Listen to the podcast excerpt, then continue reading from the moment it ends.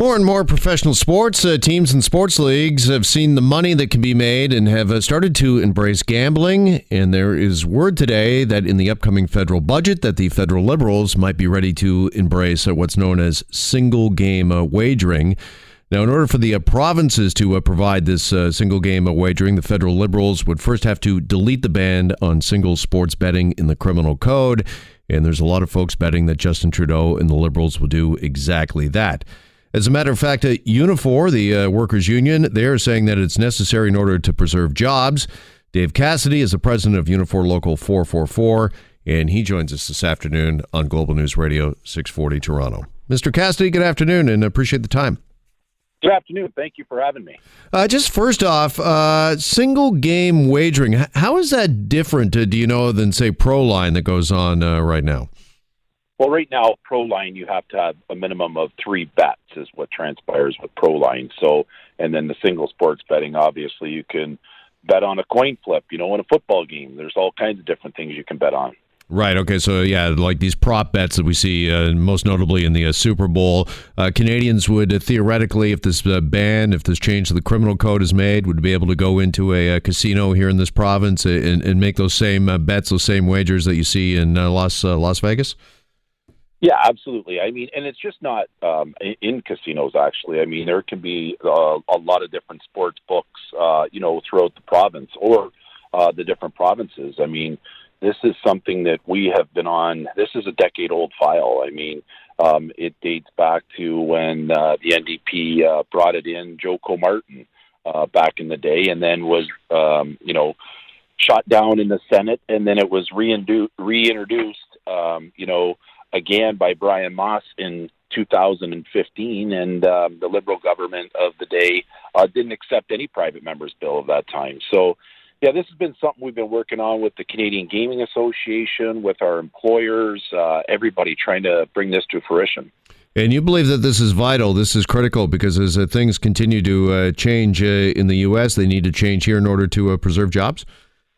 Yeah, I mean specifically, I mean uh, back in the day when craps, I mean the the game of dice uh, came in in in, in Michigan and in New York.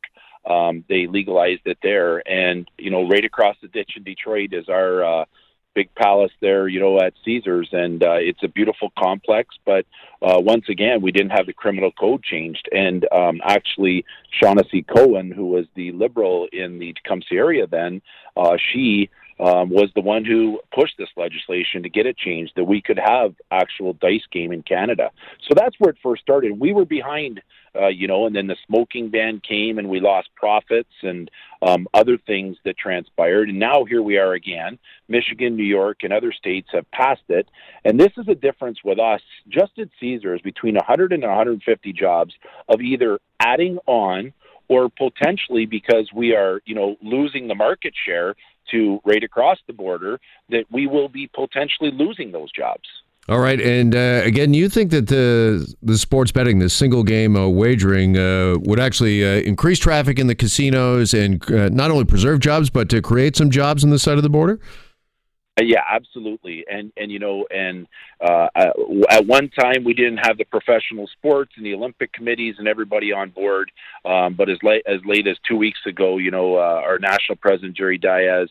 Larry Tannenbaum from Maple Leaf Sports Entertainment, uh, Bill Morneau, and myself, we had a meeting at Morneau's office, and you know, trying to get this into the budget on the 19th, and uh, you know um, it, it's pushing forward because now all the sports teams, as of June of 2018, wrote a letter to the government saying, "Listen, this is going to help us as well uh, with revenue generation and everything else." So uh, it's something that everybody's on board with. We've done some Ipsos polls on it. We have about, you know, 75% of Canadians are in favor of it.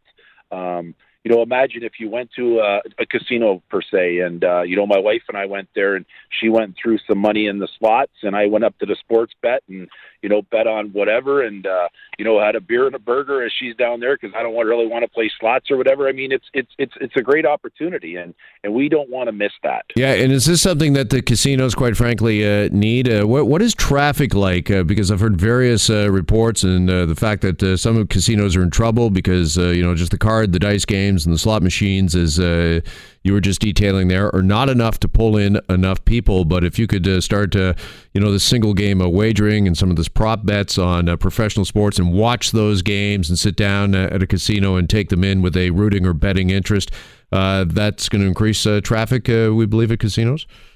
Absolutely, and you know uh, they've done the studies. Um, the employers, uh, like Caesars, especially, you know, who I represent, 2,700, 2,700 uh, hourly workers there, and they are and they are just waiting for this.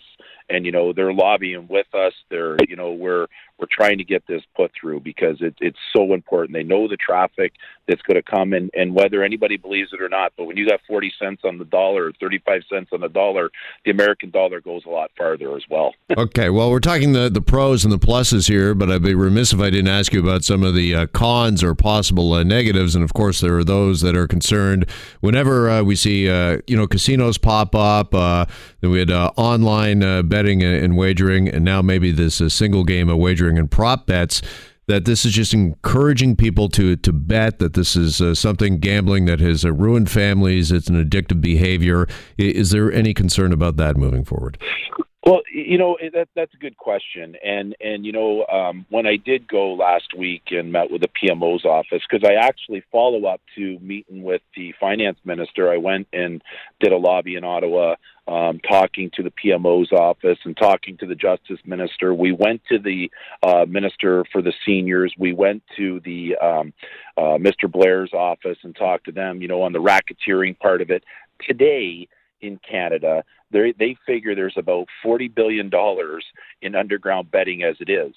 The good part about single sports betting is that they have the problem gambling that they keep track of of what transpires inside the casinos.